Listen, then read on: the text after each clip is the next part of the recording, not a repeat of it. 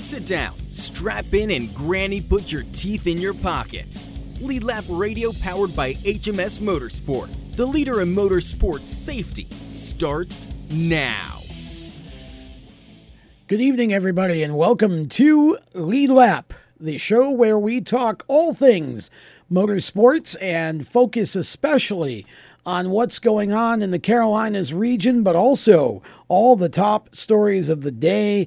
And uh, we have got some breaking news to start the show basically, an update on the Tyler Dippel situation. You didn't do that right. I'm sorry. I'm just cutting off that. You did not do that right. I did not. What did I do wrong, Mr. Producer? By the way, this is You James didn't, You didn't do it like it's normally done. The breaking news here by Jacob. Oh, Jacob. that's right. Well, We and Jacob's listening, right. so let, let me try to do my best, Jacob Seelman, who's not uh, here tonight.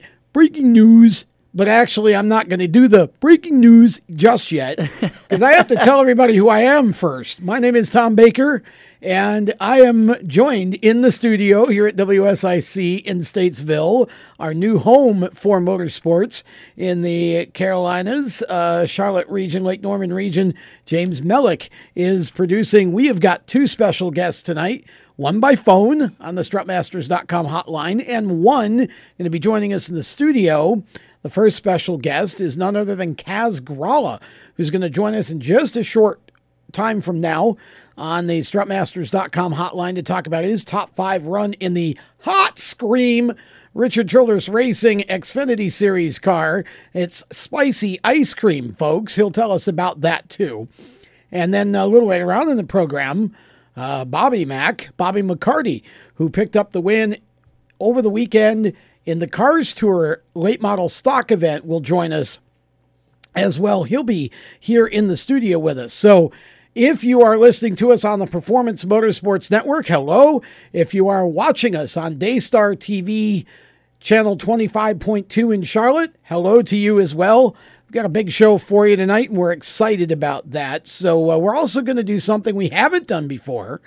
We're going to open up the phone lines a little bit later in the program. So, if you want to give us a call, We'll tell you the number later. And uh, if anybody wants to call and talk racing in the last half hour, we're going to open up the phone lines at 8.30 Eastern for you to do that. So with that, let's get to um, the breaking news story. Breaking news. Um, Tyler Dippel, This is not a story that I really enjoy talking about, but we must because it is um, big news in the truck series or was big news in the truck series. It was announced just prior to the weekend's racing uh, for the NASCAR Gander Outdoors Truck Series at uh, Canadian Tire Motorsports Park that Tyler Dippel had been indefinitely suspended from NASCAR, and that at the time was for actions detrimental to the sport, is how NASCAR presented it. There wasn't a lot of detail in their announcement. And we now have an update, and I'm looking at speedsport.com here. Um, but uh, Fox Sports uh, is, I think, the initial um, source that released this. But uh, Tyler Dippel was uh, arrested last week, in fact, in New York, his hometown of Wallkill, New York, to be exact, uh, on August the 18th. And he was arrested for traveling in excess of 80 miles per hour. Now, uh, he was arrested by New York State police after they stopped him. And when they spoke to him and his unnamed passenger, each of them offered different stories about where they were coming from and where they were going. That's the first not good sign. Second not good sign is Dippel gave troopers consent to search the vehicle, which is when the troopers discovered the drugs amphetamine and dextroamphetamine in a pill bottle with someone else's name on it inside a backpack. The drugs, of course, are often found in the prescription drug Adderall. Second, not good part of the situation. So, as a result of this, Dippel was charged with criminal possession of a controlled substance, seventh degree. His court date set for the 28th of August at 9 a.m. in Middletown, New York. Um, the third not good part of this is something I did not know until I read this particular story on Speed Sport, but this is not Dippel's only brush with the law this year. According to the story, he was also charged with reckless driving earlier this year in Virginia. Um, and so he was later convicted of the lesser charge of improper driving. As a result of all of this, he was obviously not able to race the Zero Two truck this weekend. He was he's still he's obviously indefinitely suspended from NASCAR, and one would think this is going to be a very um, very uh, murky road for him to come back to NASCAR. But uh, DJ Kennington replaced him in the truck. And whenever I read something like this, here's in a in a nutshell, here's what I think about. I think you got to look at this. I mean, everybody's rushing to judgment. There's a part of the fan base that just it's the and I'm doing air quotes here, spoiled little rich kid kind of thing. You know, you hear so often of these young athletes and their issues with the law and, you know, their behavior issues sometimes. I think you got to look at two things here. Number one, this is a sport where it demands that you be located in a certain region in order to best have a shot at competing and interacting with it. And, you know, you have a lot of drivers who are transient. In other words, they come from different parts of the country. And what bothers me about when I see a situation like this is that here's a kid who's 19, he's living on his own here in the general area of Charlotte, we'll say. Um, but he's from originally New York. And un- not unlike a lot of other young athletes in a lot of other sports, he's 19 and you end up, I think, to a point sometimes when you're on your own too much and you're in a situation where you've got all this freedom and you start doing things. Now, you know, it's obvious that he's got a little bit of a heavy right foot. And that's where I'm going to leave it in terms of the situation that exists because, James, we don't really know what was going on with the pills. I'm not even going to go there except to say Yeah. that that's not good. No, that's not good at all. Um, and I think sometimes um, there's nobody on a daily basis involved in some of these athletes' lives to really keep close track of them and and to hold them accountable for behavior.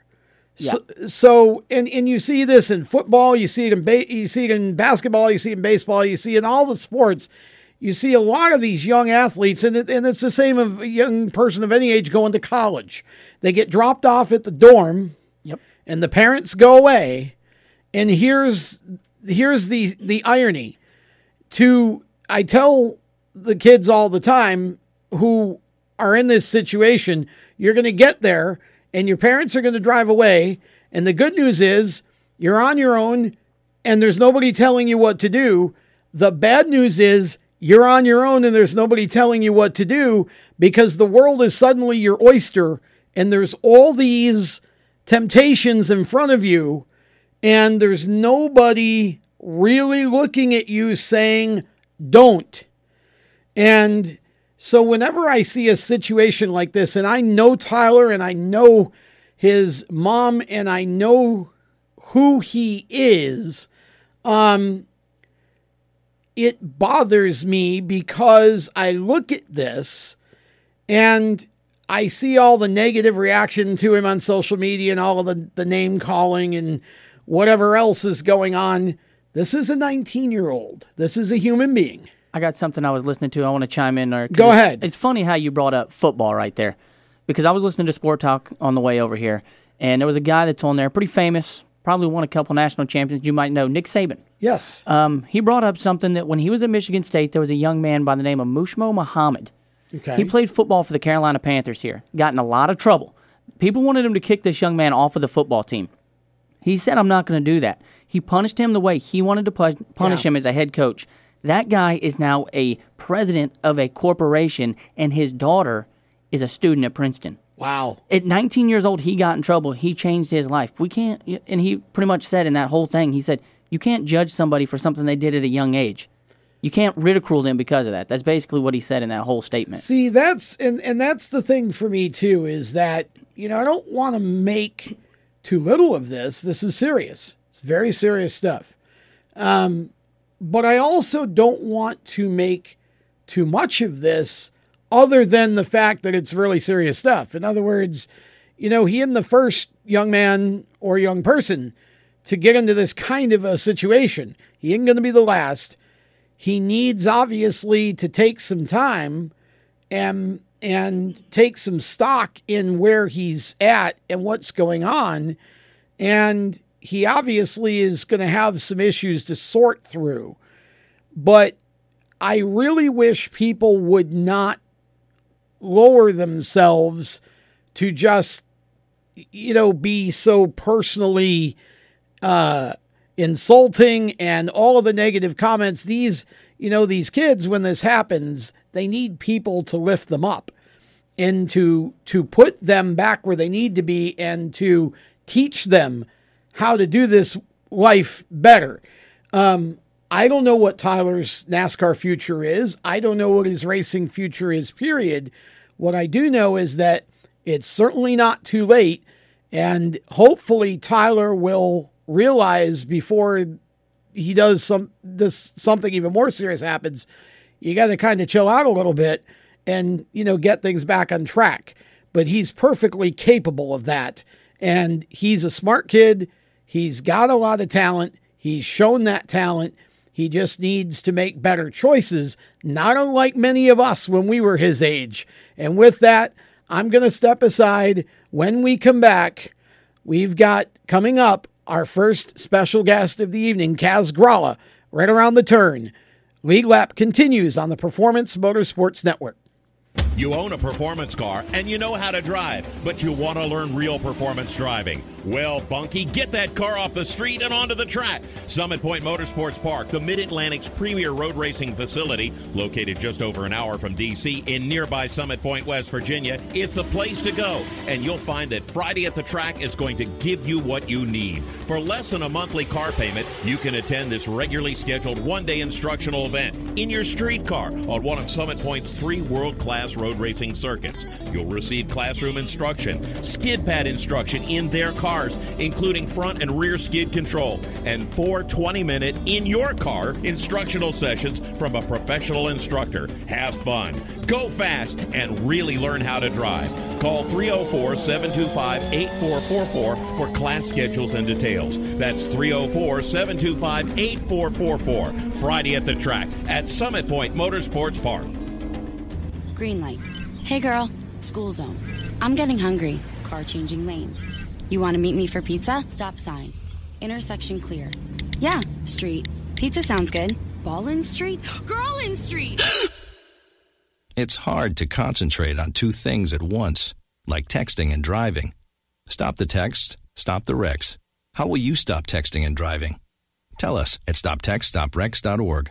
Brought to you by the National Highway Traffic Safety Administration and the Ad Council. Here's an important message from RAD and this station.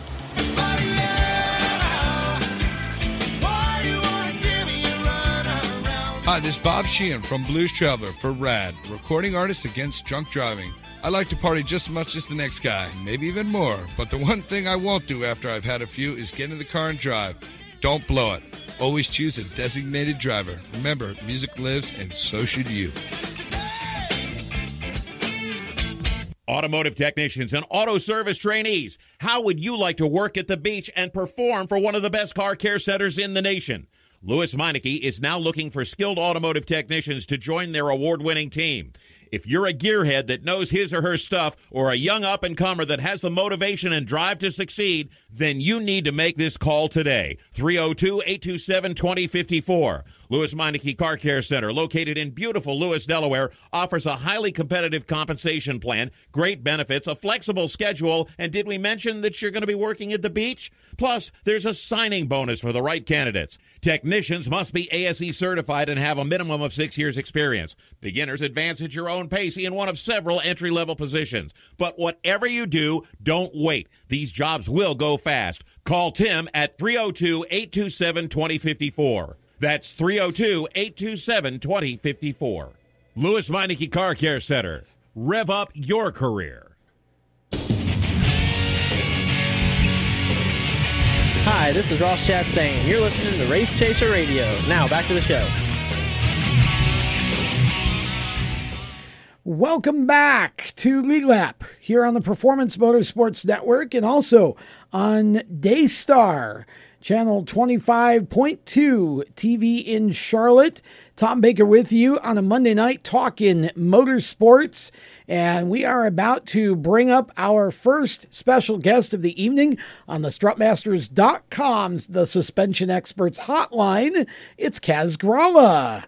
Kaz, welcome to Lead Lap. Good to have you on the program. Thank you, Tom. It's uh, good to talk to you. Congratulations on an outstanding run over the weekend at Road America. Tell us a little bit about the, your weekend there because the uh, Hot Scream Chevy was pretty strong there all weekend long, it seemed. It sure was, yeah. Uh, practice wouldn't have shown it because, man, we couldn't catch a break. Every time we'd bolt on new tires and have a clean lap going, uh, the caution would come out, and we'd end up with a heat cycle and some laps on the tires before we even put a time down. So we didn't look that great going into Saturday, but I knew that the Hot Scream Camaro was going to be fast.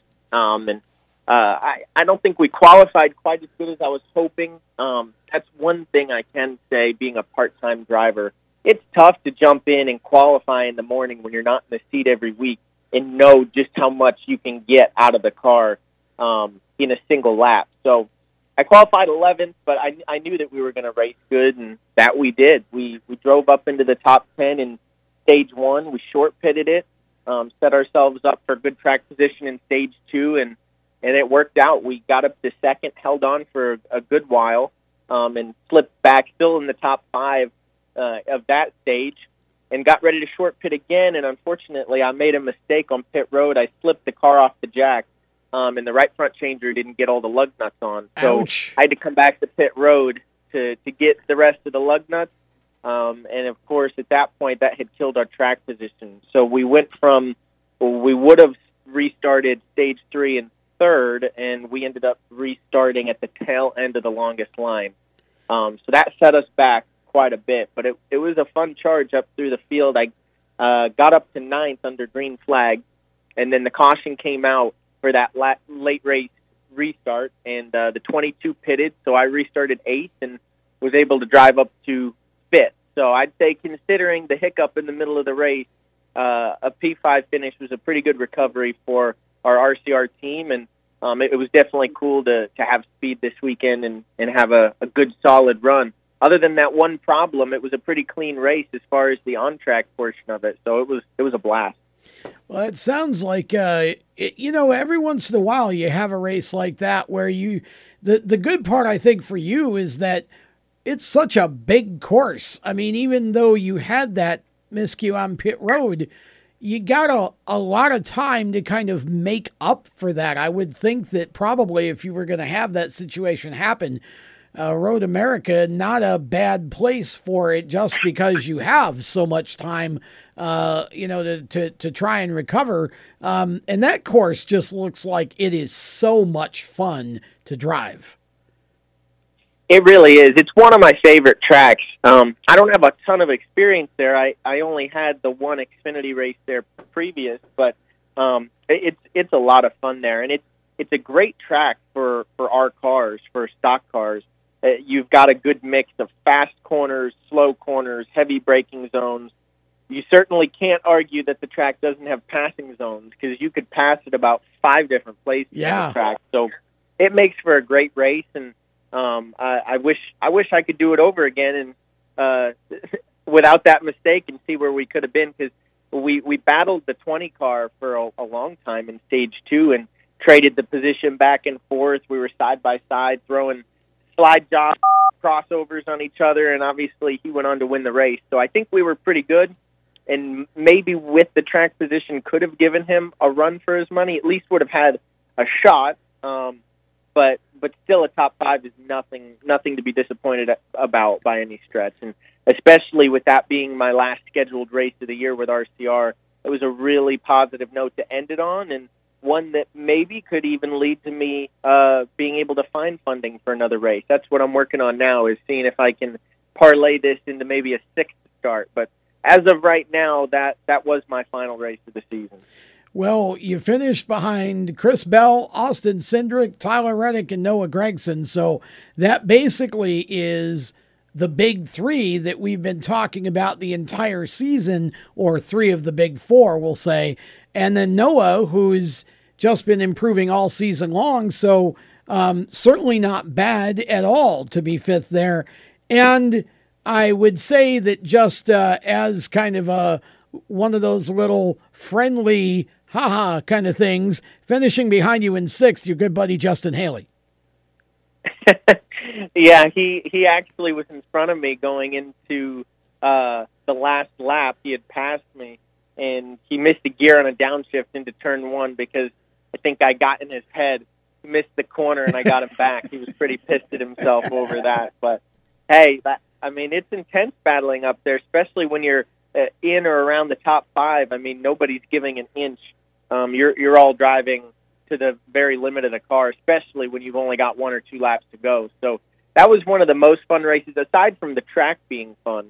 From a racing perspective, I would say that was one of the most fun races I've been in because I felt like I was battling hard with guys right from lap one. There was really no give and take, but at least from my perspective, luckily, I didn't really feel like anyone did anything overly uh, egregious or dirty around me either. Like it was just good, solid, clean, hard racing, and that made for a really fun afternoon. Well, and you've kind of grown up with road racing, obviously, as a big part of your your background. And so I would imagine that going into this race, you had to be pretty confident that this may be a race where you could use that experience and that wisdom that you've gained doing all of the other road course things that you've done um, in order to get yourself up there and, and race for the win. Was that the case? I mean, were you more confident going into this race because of that? Yeah, I would say so. I mean, I I, I tried to work with my sponsor, Hot Scream, and, and pick a schedule that included tracks that I felt like I would be fairly strong at, so that I could get them the best showing that I possibly could, and, and get myself the best showing I possibly could. And they said they wanted to do a road course, and we looked at them, and I figured, you know, Watkins Glen, you're going to have some Cup guys. That race can be a little more difficult than the others. Mid Ohio is a tight course. There's more contact. You might end up on the wrong end of an on track incident like I did last year there for Fury Race Cars. So I looked at Road America and said, well, this is just a real straight up road course. There's nothing funky about it, nothing overly uh, novel about it. It's just a, a good old fashioned road course that I feel like I'd, I'd be able to capitalize on. And um, I, I feel like I, I was able to do that. I mean, as I said, Ideally, I think maybe I could have finished second or third. I'd say the 20 car and the 18 car had a little bit more speed than I did, but we were we were a top three or four car for sure. Um, so at best, we'd have finished third or fourth, and we finished fifth. So I'd say that was pretty darn close to getting the most out of out of our day, and um, to, to to get a top five as a part timer in a part time car um, was definitely a cool accomplishment. So um, hopefully I'll be able to be back in a seat at some point this year um, and, and, be able to have some more fun like I did this past weekend. What's it been like to race for Richard Childress Racing in their Xfinity program and the limited starts that you've had this year? Because we know that they're one of the strongest Xfinity programs out there. Uh, just ask Tyler Reddick; he's doing pretty well right now. Um, but what's it been like for you to get that opportunity to go and sit in that seat and just have to worry about driving the car as opposed to worrying about owning the car and all of the things that you had to deal with with your own team with Fury Race Cars uh, previous? Uh, It's been good. I've definitely had a lot more time to focus on the training aspect and the preparation, um, sim time, all that good stuff that RCR has to offer. Because as you kind of touched on, they do have a lot more resources and tools that I can uh, use to my advantage than, than we did last year at our family team. So um, that's been cool, and I feel like even though I've only driven a couple races, I feel like I'm a better driver and competitor and athlete this year than than I've ever been. Um, so I think that that helps me on track as well. Um, but uh, I wish that I could say I spend a hundred percent of my time focusing on the driving, but I still don't because I'm I'm the one kind of leading the charge on sponsorship for myself Sure. as well. I find that I get the the best response rate from companies when the emails are coming from me and written by me, um, rather than just somebody from my team. So um, I, I've spent a good chunk of my time this season working on that and trying to add races. We we grew our schedule from a four race schedule to a five race schedule, and now trying to grow it to a six race schedule. And um, you know, those that may sound like a, no, a low number compared to a 33 race season, but there's not as many guys out there as as you you would think who are really getting legitimate sponsorship to help fund their racing. So um, I, I look at it as five races is uh, a big accomplishment because it's a lot more than zero. So, Absolutely. so that's what that's what I've been spending my time on, and and I've continued to spend my time not only on 2019 but on on 2020 as well. And I'm I'm trying to get things together for next year. I don't have anything um, locked down yet, but um, we, we've got a lot of irons in the fire, and I'm and I'm hoping to be able to get a longer schedule next year because uh, I think the continuity aspect of working with the the same team, the same crew chief, doing many races back to back weekends, just getting in the routine of things really helps with the small details and making sure that you can maximize your weekend. When uh, when you're in a series as competitive as the Xfinity series is with so many talented drivers and teams the little things are what make the difference. I mean uh, in all five of my races so far i have raced and passed guys who have gone on to finish top five but i didn't get the top five at the end of the day in four out of those five races so it's just cleaning up the the little things for myself and and my team also uh runs part time. I'm not only the I'm not the only part time guy, but the 21 car, of course, doesn't Right. run every race either. So just trying to get everybody in a rhythm and communicating and gelling together um, instantly in a weekend without having that that relationship weekly Right. with them um, Absolutely. it is challenging. So that's something that I'm looking for next year, trying to get to be in the seat more often. I mean, uh, ideally a full season, but as many as I can possibly get, Sure. because I think that that would not only be great experience, but I really think that the performance would would actually increase as well.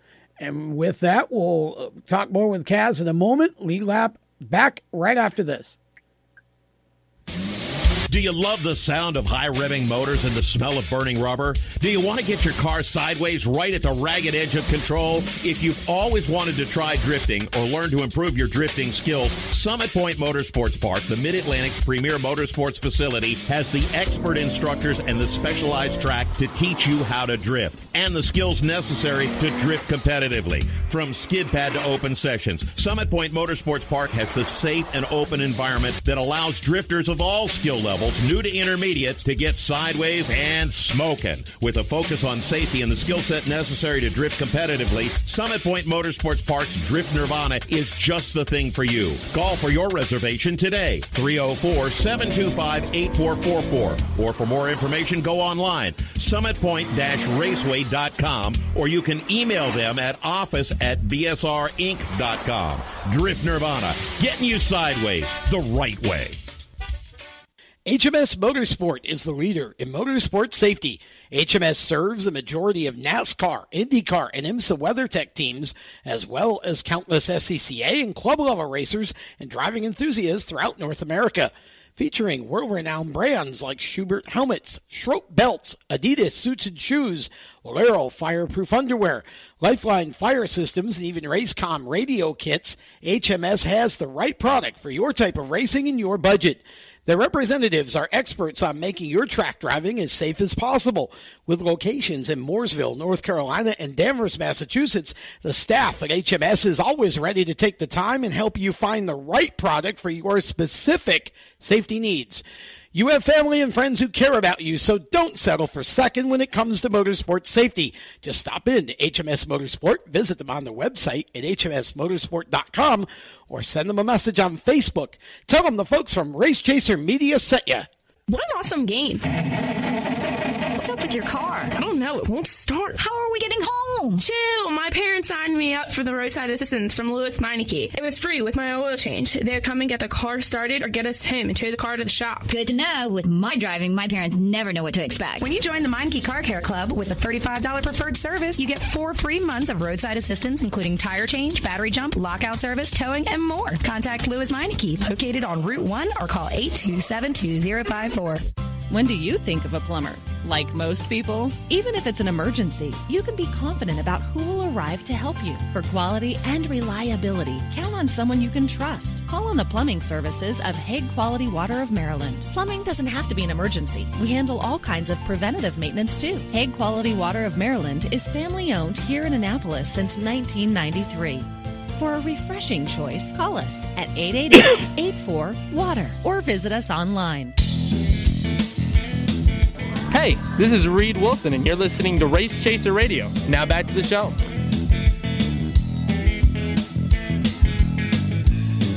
Hey, welcome back to Lead Lap Radio. Wow, I'm not sure what that was exactly, but uh, we'll uh, move forward from there. welcome back to Lead Lap, presented by HMS Motorsport, the leaders in motorsport safety. You can find them on the web at hmsmotorsport.com. Tom Baker with you on a Monday night, talking racing, and Kaz Grala on the strutmasters.com hotline. And uh, Kaz, we've been uh, talking about Road America and your fifth place finish and uh, your time with RCR this year. I'm curious. Uh, you talked about the sim time earlier, and I know there are a lot of fans out there who are listening to this show or watching us now live on um, 25.2 Daystar TV in Charlotte, and their their ver- vision of what you're doing in a sim is iRacing.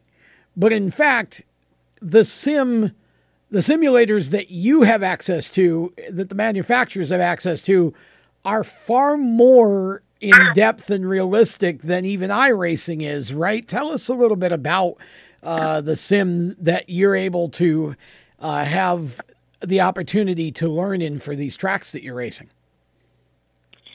Yeah, so there's actually so I deal with two different simulators. They're, they have one at RCR um, that's in house, and they also uh, have access to the the Chevrolet one um, that that is at Pratt Miller. So okay, uh, the art the art they run on the same program. It's the same graphics, the same physics. Uh, the only difference is the RCR one does not move. The, it it's more like the traditional seat and wheel setup like you would have at home, although I'm sure you can imagine it being on steroids from that, but Sure. it doesn't move. Uh, the the Chevrolet one is actually an entire cockpit of a car, roof and all, shifter, Oh, wow. dashboard, steering wheel. You- You have no different visual inside of it as you do in a real race car, um, and with the curved projection screen, full movement, uh, and it's got multiple uh, proprietary ways inside the car and inside the seat as well that give you um, the the real sensations of uh, braking force, uh, lateral force. So uh, that that is the the most accurate sim I would say. You can really get on that um, and practice as a driver um, and feel like you can get into a rhythm and and have a have a preparation edge going into the weekend compared to others. Um, whereas the one at RCR we mainly utilize for uh, tuning the setup actually. So the the physics uh, inside the the model is unlike iRacing. It's actually done off of the true tire model for the the race that weekend, off of real track scan um, that's always constantly updated. Um, and, and the race teams and manufacturers write their own software to make it so that the the physics of the tire uh, really are accurate to real life. And at the end of the day, with simulation, the tire is the big thing you're you're talking about because that's what meets the the asphalt. That is 100% what dictates whether a simulation is accurate or not. Is exactly how that tire behaves and responds to wheel input and uh, cornering force, braking force, and so on. So uh, we use the RCR one to tune our setups and get ready for each weekend uh, with our teams, and and we use the Chevy one whenever we get uh, access to it as drivers to to really help ourselves prepare for the race, and at the same time, of course, work on the setup there as well. So um, it, it's pretty valuable in my opinion, and this is the the first year that I've ever personally had access to nice simulators like this. Of course, last year running for Fury Race Cars as our family team, we didn't have anything like this. Right. I had iRacing. I was just going to say, exactly yeah. iRacing. You had iRacing. So it's been pretty cool this year getting to to learn all about the the simulation aspect of the sport, and I'd say it's helped me um, going into these races, especially being out of the seat for so long in between races. It's definitely a great way for me to kind of get my bearings again and warm back up before the race weekend. Talk a little bit about uh, working with Tyler Reddick and the relationship that you have. Do you have any type of relationship with the Cup guys as well with RCR? I mean, talk a little bit about the inner team opportunities that you have to learn from the drivers uh, at RCR who you know may race in the Cup Series as well as uh, Tyler and Xfinity. Yeah, I've gotten the chance to to talk to Austin Daniel a little bit. Daniel, I know from from racing myself. I've raced against him in multiple series on the way up. Sure. Um, obviously, Austin, I haven't raced around quite as much, but I've definitely gotten the chance to talk to them and pick their brains about some things here and there. But Tyler and I work really closely together since we're both in the Xfinity program. We we work out and train at the shop together most days, um, and and go to the simulator uh, at the same time. So um, we we've definitely bonded quite a bit this year, and he's he's been really cool to work with because he's not only a, a really nice, down to earth guy who's just fun to hang out with, but he's obviously doing a heck of a job on track this year. So um, anything I can learn from him and, and talk to him about at the track is, is really valuable. So um, he the the last couple races he's been leaning on Justin Haley and I because he doesn't fancy himself a road course racer. Although after these last few races, I would I would say he's a road course dark horse because he he's really pretty good. I I think he's better than he thinks he is. So uh, that that's been fun, kind of seeing the roles reversed, where he he's kind of asked us some things, um, but but normally we're we're trying to chase him and and gain knowledge from him because he's he's done a lot more Xfinity races than we have, and he uh, won that that little championship thing last year too. So he he knows a thing or two about this series, um, and that's been awesome to to get to work with him. Yeah, he. Uh, I think Justin fancies himself a dark horse, and I think he likes to fly under the radar. So he kind of does the whole, you know, well, I don't know if I'm a good road court, you know, or you know, the whole Richmond thing was the other thing that was funny. Um, you know, he. I think he kind of just likes that role. But you guys, um, being now kind of more closely tied on the track um, must be kind of fun because I know I know you're very close off the track, so you know you can carry that over and actually work with each other a little bit and help each other out. Yeah, absolutely. I mean, it definitely is. Uh, it's cool to get to sit in the meetings with him and have such a close relationship. So, I mean, that that helps. I feel like in productivity, um, may, maybe hurts every now and then in productivity as well, but. Uh, uh, no, it, it's good. We work together well on the track, but um, it, it's it's a cool relationship on track because we we work with each other. We never work against each other, but at the same time, uh, we'll race each other harder than anybody else and clean but hard, um, and and have some really good battles. That it seems like I've gotten around him in every single one of my five starts so far, and um, battled with him tooth and nail. So that's been really fun. Um, and I know uh, I know he's come out on top a couple times, and I've come out on top a couple times. So I gotta ask you because you have one of the coolest sponsors, literally, uh, on the circuit right now. Hot Scream Spicy Ice Cream. for those in our audience who don't know what that is, tell us what hot scream spicy ice cream actually is because I think this is insane, honestly. And I think it's one of those ideas that, you know, you think about it, you would never think about it, but then you think about it, it's like, well, sure, why not? Talk a little bit about your sponsor.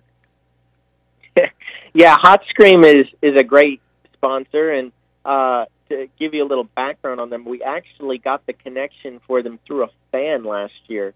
Um, a, a fan of us at Fury Race Cars who liked what we were doing as underdogs, um, and and tried to bring us this relationship to help, and lo and behold, it did. Um, and and they really are uh, a really passionate company about NASCAR and want to do their advertising here. And I think it's the perfect product for for our audience as well. I mean, it is spicy ice cream. It's all vanilla ice cream with a flavor swirl in it, and it's not weird flavors like you would think with spicy ice cream. There's no buffalo wing or uh, hot sauce or anything like that. It's regular ice cream flavors: chocolate, strawberry, caramel, black raspberry, um, all sorts of good stuff. But it's just got a little bit of a kick to it, um, and it's a really cool flavor profile. It's kind of like you know with desserts where you have like salted caramel, you got the salty and the sweet, or like lava cake with the hot and the cold. This is just a different version of it. It's it's sweet and spicy. Um, so it's it's a really really good combination and uh, definitely something I'd urge all our fans to go out and try because not only does it help support me and my efforts, but it's really good ice cream too. so it's really a win win. What's your favorite flavor that you've tried so far, and where do the fans find this ice cream? Is it in all stores across the country, or where you, where can they find it? Well, I'm currently working on trying to get them into more and more stores because the more they're in, the more they'll sell, and the more sponsorship I'll get. So that's what I'm working on.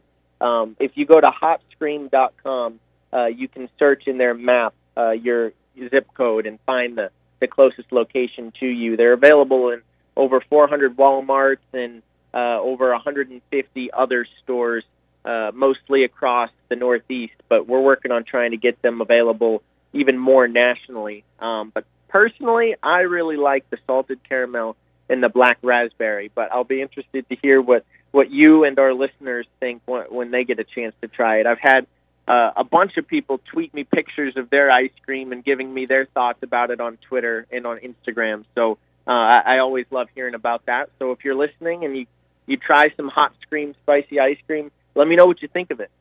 Okay, so what we need to do, Kaz, is after Labor Day, uh, we're we officially start. We're going to officially kick off uh, our TV live TV broadcast of these shows uh, in Charlotte on Daystar twenty five point two. Uh, we need to get you up here to the WSIC studios in Statesville and get you to bring some of the hot scream ice cream up for us to try, and we'll try it right on the air during the live show, and we'll talk about it. I think that sounds like the best idea either one of us has come up with on this call so far. So I'm in. Okay, so we'll set that up uh, with your lovely PR girl, and uh, we'll uh, we'll get Jessica to set us up a time for you to get back into the studio here. Uh, look forward to doing that, and uh, of course, Kaz Grala, uh, where can everybody find you on social media, just so they can keep track of what you're doing? And you got about thirty seconds. Uh, you can go to kazgrala.com. There's links to all my social media from there, but that'll be at Kazgrala on Instagram and Twitter, and I've got a Facebook page as well. So that's Kaz, K A Z Grala, G R A L A, at Kaz Grala on the social. We appreciate uh, you taking some time to talk to us. Look forward to getting you into the studio with some hot scream in the next few weeks. That's Kaz Grala. We're going to step aside when we come back. More of Lead Lap Radio presented by HMS Motorsport after this. Everywhere you go, you hear it and you see it. It's coming at you through your phone, your tablet, and your computer. It's broadcast from your favorite radio station, TV networks, and cable companies. It's in the stadiums, the arenas, the ballparks. It screams for your attention at the mall. It's interactive on Main Street. It's even coming at you from the gas pump at the nearby convenience store. What is it? It's digital content. It's digital content. It's digital content. Somebody has to create it. Somebody has to manage it. So whether your dream is to write it, design it, create it, call it, produce it, voice it, host it, light it, shoot it, switch it, record it, color correct it, edit it, code it, repurpose it, tweet it, blog it, post it, compress it, upload it, replay it, or make sure it gets to where it's got to go when it's got to get there in the format it's got to be in. You need to attend Carolina School of Broadcasting. The skills you will learn, the experience you will get, and the connections you will make at Carolina School of Broadcasting will open the doors to the career you want in digital content creation and digital content management. Call or come by today. Click csbradiotv.edu. Everyone knows Strutmasters is the suspension experts for luxury vehicles, and now we offer motorcycle products. Introducing Easy Rider Complete Motorcycle Air Suspension brought to you by Strutmasters.com. You can raise and lower your bike with the flip of a switch. Take those long rides with the ultimate comfort of Easy Rider Air Shocks.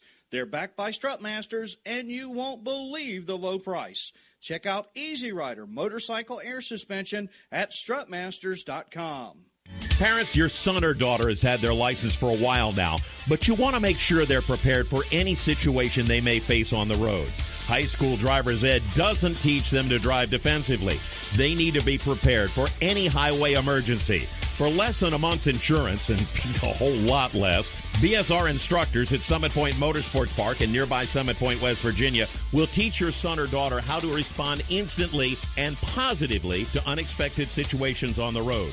BSR's specialized accident avoidance training teaches swerve to avoid maneuvers at highway speed, ocular driving, which focuses driving attention on ways to avoid accidents, vehicle dynamics and feedback, skid control and skid recovery, threshold braking on straights and progressive braking on curves, and off road recovery techniques. This is stuff driver's ed simply doesn't teach.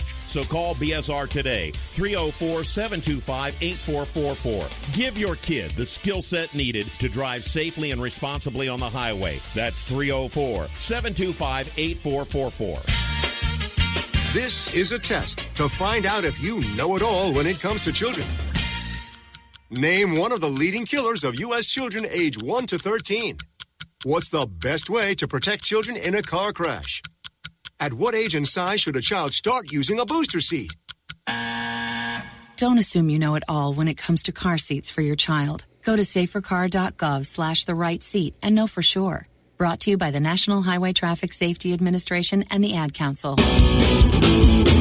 Hi, I'm Jesse Love, and you're listening to Race Chaser Radio. Now back to the show.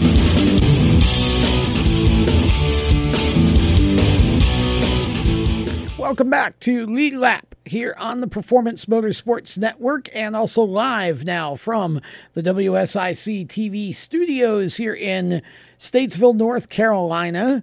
Uh, we're live on Daystar TV 25.2, which is the home of WSIC's programming on the radio, uh, on TV, I should say.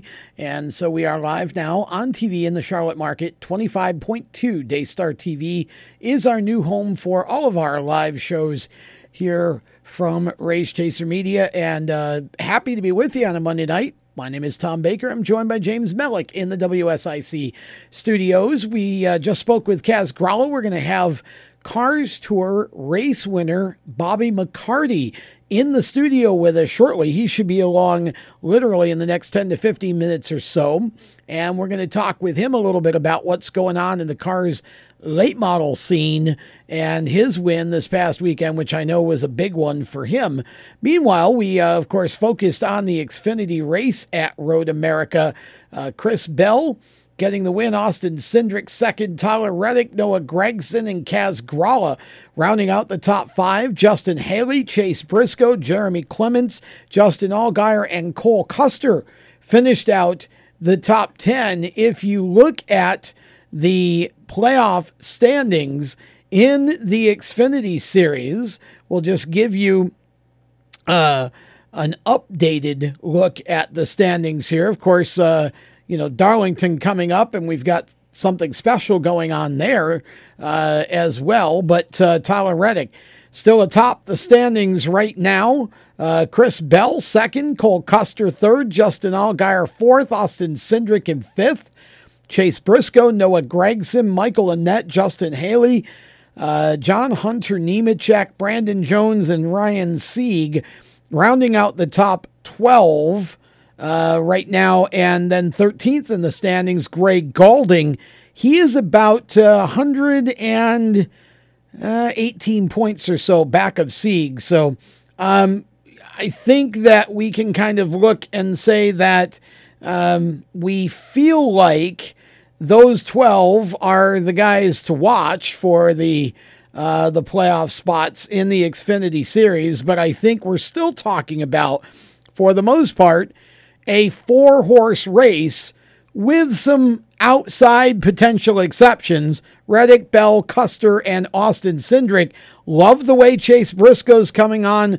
Love the way Noah Gragson's coming on. Justin Allgaier, Justin Haley, two guys that seem to always be there. And then you've got Nemechek, Jones, and Sieg that show flashes here and there, but not as consistent up at the front. So you kind of look at it and you feel like the championship right now, at least, um, going to be decided by one of those four drivers Reddick, Bell, Custer, or Cindric. But then again, let's go back to 2018. Not a single one of us was talking about Tyler Reddick as being the potential champion with this playoff format and the fact that if you can get to Homestead, you can win the championship. Doesn't matter what you've done up to now. You look at the final four, and you've got Reddick, Bell, Custer, and Cindric, but you've also got Allgaier, Briscoe, Gragson, maybe even Haley that could be in there um, as well, depending on if they can get hot. So, and then it comes down to one race. But I love the fact that uh, we're still seeing Reddick, Bell, and Custer at the top of the standings. And I also love the fact that Allgaier and Cindric are really still within striking distance of second. Although right now Reddick on points is, uh, you know, is a good bit ahead of those guys, except for Bell. Yeah, don't forget though as well. If my memory suits me correctly, uh, going into Homestead, the last two years it's been a JRM car that's won the championship with Byron two years ago, and then um, last year being Reddick. So, what about Allgaier? Well, you know, you look at those circumstances and you say, well, two years ago, I feel like Byron was one of the dominant cars of that year. I mean, the junior cars were really good that year, and I feel like Byron was one of the dominant cars of that season. Uh, a year ago, Tyler Reddick had a relatively mundane season with a lot of mistakes, a lot of uh, situations that weren't his fault, some that were. Um, and but he was just good enough to get himself into the playoffs, and then just good enough to get himself to the final four. And then when it counted, Tyler Reddick was on top at Homestead, not just by a little. He blew the field into the weeds at Homestead. So I kind of feel like that was the each year was a different circumstance, but both years the common denominator was that the junior motorsports cars were really, really fast all season long, though not necessarily last year in Reddick's case. Um, this year, I feel like the junior motorsports cars just this far, not not a lot, but this far off in speed for a lot of the year. Yes, Allgaier's contended. Yes, Gragson's been in the top five, but for the most part, who have we been talking about? Reddick Bell, Custer, Cindric, and now Briscoe with the occasional visit by one. Again, it's a one race shootout. If you get there, you can pull it off. But we know Custer's super strong there. We know that last year Bell was strong there. We know Tyler Reddick's super strong there. Uh, you know, Briscoe and Cindric, uh, we don't know, really know. I mean, I think it's going to be harder for, for one of the junior cars this year to to get to the final four let alone win the championship at Homestead against the competition they're running with. But who knows? Again, we gave Reddick no shot, or at least I personally gave Reddick no shot based on his season. Well, that was dumb. And as of right now, there's still a shot that a driver that's not won a race could win the championship. I mean, Newman almost For did sure. it. Newman almost did it a couple years ago in the Yeah. Cup cars. This could actually happen if Allgaier or somebody who hasn't won a race um, goes to Homestead and gets herself in on points by running consistently. Yep. Well, that's the thing. I mean, I, I feel like we're we're in a situation this year where you have got four or five really fast cars. You got Allgaier and Gragson that I think, like I said, they're this close. Um, and if they can kind of, they've got a, you know, obviously once we get into the playoffs, all you got to do is get from round one to round two, you know, to round three, etc. If you can, if you can get to Homestead, then you got a shot at it. And if they continue to improve their speed, and now, of course, this coming weekend at Darlington, you're going to have Dale Jr. out there in the number eight car. Um, and so that's going to be an opportunity for Junior maybe to provide some feedback that could help make the difference from a speed standpoint and maybe get the team back to where they need to be. Um, you know, I I just think this Xfinity series has been glorious to to watch and to follow this year. Um, and it's great to see a real multi-car Xfinity Series regular battle, multi team battle every single week. And these guys are driving each other as hard as they possibly can. Yeah, I agree with you for sure. I know a lot of people looked at some of the drivers that you're talking about now and thought, I don't know if they're ever going to turn into anything. Like you mentioned earlier, people with money. Right. They thought they weren't going to develop into anything. And, um, you know, I never didn't think they wouldn't for sure. I thought they were all talented drivers. And, they're showing it now for sure. Now that they've got a couple years under their belt. Oh yeah, well that's what I'm saying. I think you know I, we know we're almost positive Reddick goes to Cup next year. We we are basically positive that Chris Bell goes to Cup next year. We know where he's going to be, um, although no official announcement's been made. They might as well just get on with it. Uh, Cole Custer, we're pretty sure he's going to be in Cup whether it's with an SHR car or maybe with the Go Fast team. There have been some rumors about a technical alliance. And you know, you look at Austin Cindric, and we don't we don't believe at this point he goes to Cup yet. We believe one more year in Xfinity for him, and then maybe to the 21 if the rumors about uh, Paul Menard retiring after 20 are true. Then Cindric would probably get the nod for the Wood Brothers car Although I heard one rumor that Penske would fully absorb that car, I just can't believe that the Wood brothers wouldn't still be involved in a significant way. And I, I would probably shed some tears, in fact. But it's tough to be an independent in this sport anymore and be competitive the way you need to be and have the funding that you need to compete for wins. The Wood brothers have been very fortunate to have this tie with uh, Penske to have kind of kept them going for a number of years here. Yeah, being with that Ford company that they run for, you know, they could still team up with like an SHR or yeah. maybe even go back to Roush like they did and teamed up and won the 500 there with Bayne a couple years ago. So there are options for them to stay in the sport. I don't know if they're going to uh, split like you said. I haven't heard that rumor yet. It's the first thing I've heard of it there. So there are options for him to stay in there, and it would definitely be a heartbreak for me, being a person watching uh, racing growing up for as long yeah. as I have, for the Wood brothers to just – you know, no longer be at the racetrack.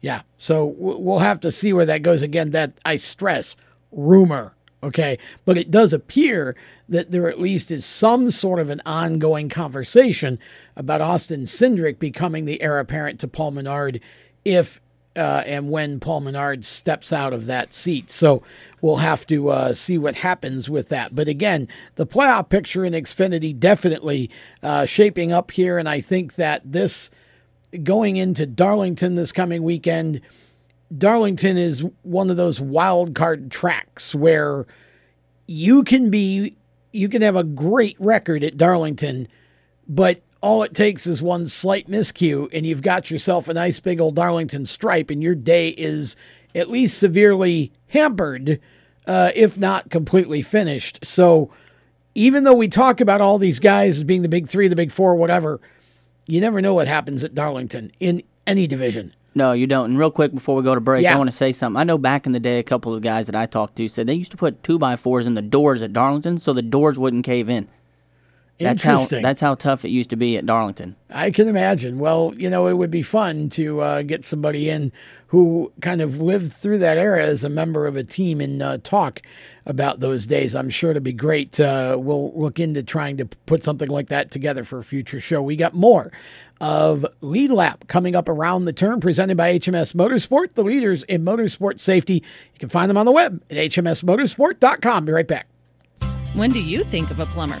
Like most people, even if it's an emergency, you can be confident about who will arrive to help you. For quality and reliability, count on someone you can trust. Call on the plumbing services of Hague Quality Water of Maryland. Plumbing doesn't have to be an emergency. We handle all kinds of preventative maintenance too. Hague Quality Water of Maryland is family owned here in Annapolis since 1993. For a refreshing choice, call us at 888 84 Water or visit us online. Here at Lewes Meineke, we're more than just your average car care center. Hey, it's Dave, your neighbor from Lewes Meineke. Whether you need an oil change, brakes, tires, or anything under the hood, we've got you covered. Take advantage of our free check engine light service as well. Yes, free. And don't forget about our free shuttle service. Never stress, we'll take care of the rest. On with life. Give us a call at Lewes Meineke, 302 827 2054. Is your job sucking the life out of you? Wake up! You can do something else. Information technology. I know what you're thinking, but I'm not a math and science person. No problem, and no excuses. Because it's not rocket science, it's my computer career. Go to mycomputercareer.edu and take the free career evaluation today. You could start your new life as an IT pro in as little as four months. Mycomputercareer.edu, that's mycomputercareer.edu. Do you love the sound of high revving motors and the smell of burning rubber? Do you want to get your car sideways right at the ragged edge of control? If you've always wanted to try drifting or learn to improve your drifting skills, Summit Point Motorsports Park, the Mid Atlantic's premier motorsports facility, has the expert instructors and the specialized track to teach you how to drift and the skills necessary to drift competitively. From skid pad to open sessions, Summit Point Motorsports Park has the safe and open environment that allows drifters of all skill levels, new to intermediate, to get sideways and smoking. With a focus on safety and the skill set necessary to drift competitively, Summit Point Motorsports Park's Drift Nirvana is just the thing for you. Call for your reservation today, 304 725 8444. Or for more information, go online, summitpoint-raceway.com, or you can email them at office at bsrinc.com. Drift Nirvana, getting you sideways the right way. If you own a gun, you have a full time responsibility. When you aren't using it, be sure it can't get into the hands of curious children, troubled teenagers, a thief, or anyone else who might misuse it. Your family, friends, and neighbors are all counting on you. Remember, always lock it up. For more information on firearm storage safety, visit ncpc.org. This message brought to you by the National Crime Prevention Council, the Bureau of Justice Assistance, and the Ad Council. Hi, this is Ty Ankrum, and you're listening to the Race Chaser Radio. Now back to the show.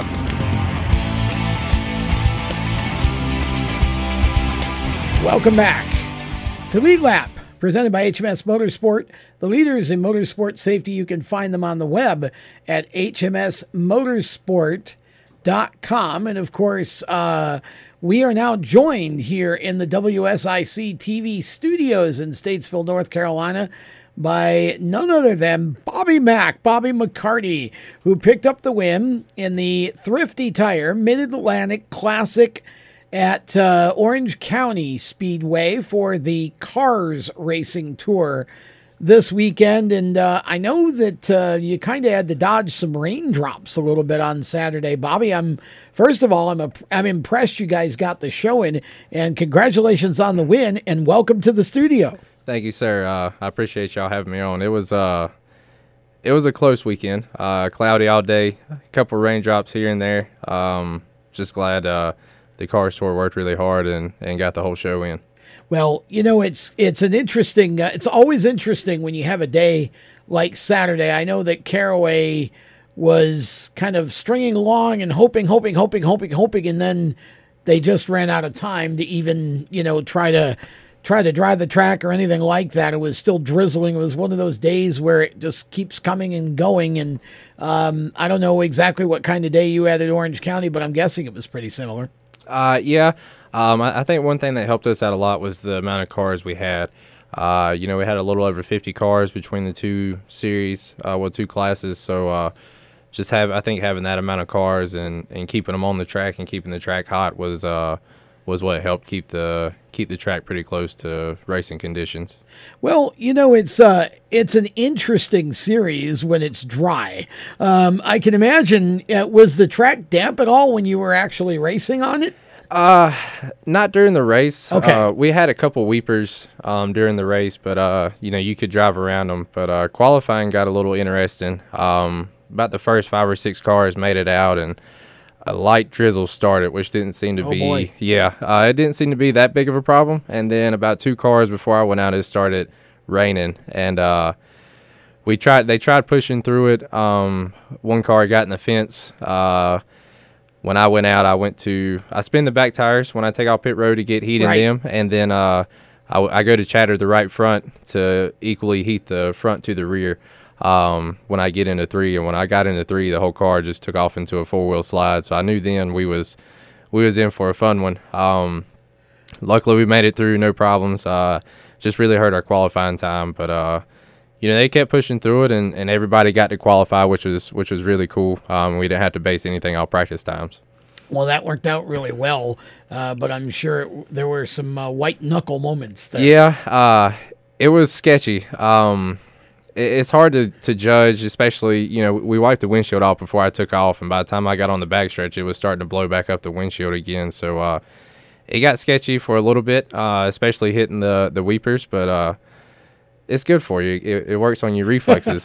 so uh, it, it was all, it was fun at the end of the day. It was it was pretty fun. kind of like skid pad training. Right? Yeah, It's good, uh-huh, good yep. for car control. That's right. Yep. That's great. Um, well, okay, so you you obviously got the win. Talk about the race itself a little bit. How uh, what kind of a race was it for you? You said it was kind of an up and down kind of weekend. Uh, the race obviously ended on an up note. Right. Um, so qualifying was a huge letdown. Um, just from where I, I couldn't really put the throttle down. Um, so we really didn't. I didn't feel we get to show the get to seeing what speed the car actually had. And Right. Uh, I think we ended up going like a 48, and the pole was a 30 or 29, right out of 30. So we was we was almost two tenths off, and I knew the car was faster than that. Uh, we mocked up in practice. It went a 37, so I knew we had more speed in it. Just uh, the circumstances just kind of prevented us from doing that. But we wasn't the only ones that got hit, you know. So it was it was fair for everybody. I just the car getting into the fence, two cars before me, just kind of put me on edge, and and you know the points were are a tight deal, and I didn't I didn't want to do anything crazy in qualifying. So uh, we started 11th. Um, the on the third lap, the 88 car broke a flywheel uh, leading the race and, and popped his oil filter. And, Oh, boy. Uh, we was in the you know we was mid pack pretty much. Um, and they was going three wide and and racing extremely hard for the the beginning of the race. I felt like and. Uh, I kind of just kept half a groove down from the car in front of me just so I could see the whole field. And um, in doing that, I was able to see the smoke and see the car start going sideways through the oil. And just from where I was committed to being so low, just trying to make sure I could see the whole field and, and make sure I didn't get caught up in, in someone else's mess, I was able to uh, dodge all the oil. And we went from 11th to third in, you know, half a lap. And uh, it, it was unfortunate. A lot of good cars got tore up, but. Uh, you know, it was a good break for us, especially after qualifying. I, I wasn't happy after qualifying, um, but after the circumstances, it seemed like a, a blessing at the end of the day. Because if we would have qualified where I felt like we should have, which would have been around the top five, then we would have definitely been in that deal, um, and we wouldn't have won the race. So, uh, what I thought hurt us really bad actually turned out to be a, a pretty good blessing for us. Um, and then after that, you know, we just uh, just moved our way to the front. Um, Josh is who I've been racing against in the points, and Josh uh, yes, Yep. sir. Um, after that happened, I knew I had to to capitalize on everything I could. So, uh, generally, I like to ride a little bit before we go, and, and once that happened, I knew I had to take the lead, lead the most laps, and, and win the race, so I could really maximize on points, and, and we was able to commit on that, and uh, it turned out to be a good weekend for us. Well, and you know, it's certainly uh, obviously, as you said, uh, sometimes God's plan is a little different than yours. That's right. right. Because if Yes, you'd been, yeah, um, but you ended up winning the race. Now, looking forward from here, I mean, um, do you feel like you're still in good shape in the points, or Uh, we should be leading. Um, but you know, at the end of the day, I, I've been doing this for a long time, and I, I'm a firm believer in, in winning races will take care of championships. So uh, we got two races on the schedule left for the season: uh, Martinsville and the season finale at South Boston. So uh, we're we're really just going to win. You know, we, we won the championship last year, and it, would be really cool to to repeat and, and be a back to back champion. But uh, at the end of the day, we've we've been a little off this year. Um, we we definitely haven't had the year that we had last year. So uh, it would mean more to me to win these last two races than than anything, just to just to get our program back where it needs to be. You said Martinsville and then South Boston. Yes, sir. Those are two famous NASCAR tracks that I, I know for a late model racer. And you, I'm sure you've run Martinsville before. This is not a new thing for you, yeah, right? So you could say that. Yeah, you well, that's kind of where I wanted to go. Is is Martinsville is is one of those tracks for a late model, just like it is for a cup car. Yep. That race can be absolutely brutal. Yep. Um, how do you prepare for a race like that? So basically, you just you just go through the car completely. Um, race Martinsville is is a long race for us, um, and it's very grueling, uh, especially on the the car and the driver. Um, generally, at a place like that, we're pushing the brake pedal up to about 250 pounds of pressure getting into each corner. So uh, you're using the the middle the middle pedal a lot, uh, working the brake and uh, just a lot of loads. You go from a really high speed to a really low speed, and for late models, that's not that's not one thing that we do uh, often. If you really look at, at our speeds around the track, we're almost running. We're about 20 miles per hour off in the middle of the corner as we are going down the straightaway, and Martinsville is the exception. You have to slow down so much to make the corner, um, so it's just really hard on the equipment. Is is luckily it's it's in the fall time, so it's not too bad on the driver. Uh, cooler temps definitely help with that, but uh, just a lot of a lot of moving parts on the, the front end that's going from hardly any load at all to, to way past what our normal max load would be at other places. So uh, it's definitely hard on the equipment. Um, it's a long race. Uh, it's a lot of cars. It pays a lot of money, and uh, that's definitely a place where luck can take you a long way.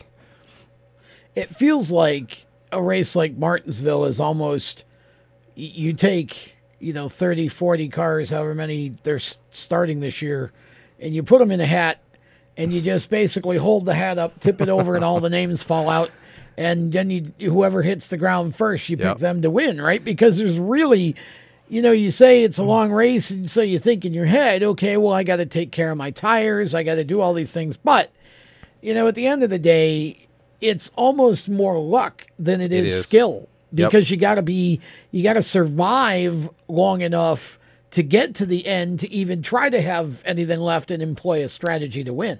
Yep. So uh, I've ran this race three times with, with Nelson Motorsports, and uh, the first year I was subbing for Timothy. Um, he had truck obligations and couldn't run the race, so I subbed in the 12 car, and uh, we was running third right there with the leaders, uh, and and I, I felt I was a little bit quicker, and and I was going to pull the pass, and then Marcus Richmond, uh, my crew chief for that day, said uh, not to pass. We definitely want to be in third with 25 laps to go.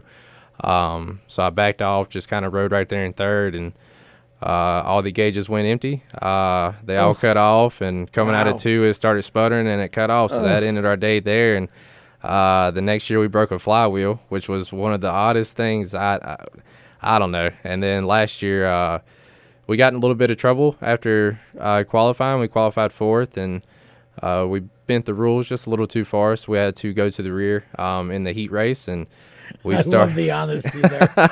we bent the rules. Well, you know, uh, and and you know, us and the I tank love that. officials, we had a we had a long conversation. Like I told them, it's our job to push the gray areas. It's their job to catch us. So, uh, you know, at the end of the day, we got called and, and we took our medicine and and started in the rear of the heat race and. Uh, we started 26th. Uh, it was a 25 lap heat race. We drove to 10th, so we transferred in. Then we started 38th in the race. Drove to sixth. Uh, guy in front of me missed a shift. Uh, guy behind me, I don't, I don't know what went on, but uh, he got into the back of us. It smashed all front of the car, ended our day. And I was I was really bummed because we passed so many cars and I didn't put a scratch on it. And throughout the race that day, I'd been leaving a gap, you know, for every restart just to just to be prepared for a miss shift or anything. And we lined up sixth on that restart, and I'm like, okay, we're at the front. Like I can't I can't leave that gap no more, especially since I was on the outside at that track. and uh, I didn't leave the gap, and and I got caught. You know, Oh, so man. it- it's been a rough three years. We've had fast cars. You know, Nelson Motorsports builds really good cars. We've just been unlucky. And with that, we'll step aside for a moment. I know James wants to jump in. We'll let him do that when we come back. More of the show right after this. You own a performance car and you know how to drive, but you want to learn real performance driving. Well, Bunky, get that car off the street and onto the track. Summit Point Motorsports Park, the Mid Atlantic's premier road racing facility, located just over an hour from D.C. in nearby Summit Point, West Virginia, is the place to go. And you'll find that Friday at the track is going to give you what you need. For less than a monthly car payment, you can attend this regularly scheduled one day instructional event in your street car on one of Summit Point's three world class road racing circuits. You'll receive classroom instruction, skid pad instruction in their cars, including front and rear skid control, and four 20 minute in your car instructional sessions from a professional instructor. Have fun, go fast, and really learn how to drive. Call 304 725 8444 for class schedules and details. That's 304 725 8444. Friday at the track at Summit Point Motorsports Park. Motorsports sales professionals. Performance Motorsports is looking to build a team of experienced media sales professionals to represent our programming to the industry's top companies, magazines, and racing series. If you have motorsports sales or marketing experience, know how to work with agencies, understand social media, and are incredibly creative when it comes to working with clients and promotions, then we want to hear from you. Top performers are richly rewarded. Your imagination is the only limit here. Call 717 749 0444. That's 717 749 0444 or email us at scorpionradiogroup at gmail.com. You want to ask for Sue. Is your job sucking the life out of you? Wake up! You can do something else. Information technology. I know what you're thinking, but I'm not a math and science person. No problem, and no excuses. Because it's not rocket science, it's my computer career. Go to mycomputercareer.edu and take the free career evaluation today. You can start your new life as an IT pro in as little as four months. Mycomputercareer.edu, that's mycomputercareer.edu. The Performance Motorsports Network is a compilation of shows about motorsports. From technical to controversial to just fun, everything you like about racing and gearhead stuff is right here on one internet channel. The Performance Motorsports Network. Tell your friends about it.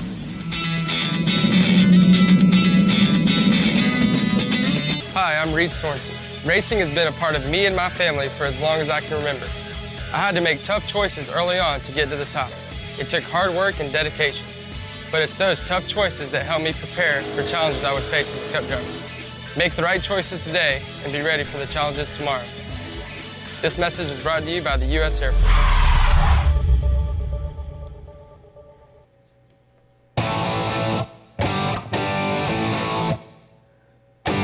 I'm Kasey Kahne, and you're listening to Race Chaser Radio. Now back to the show.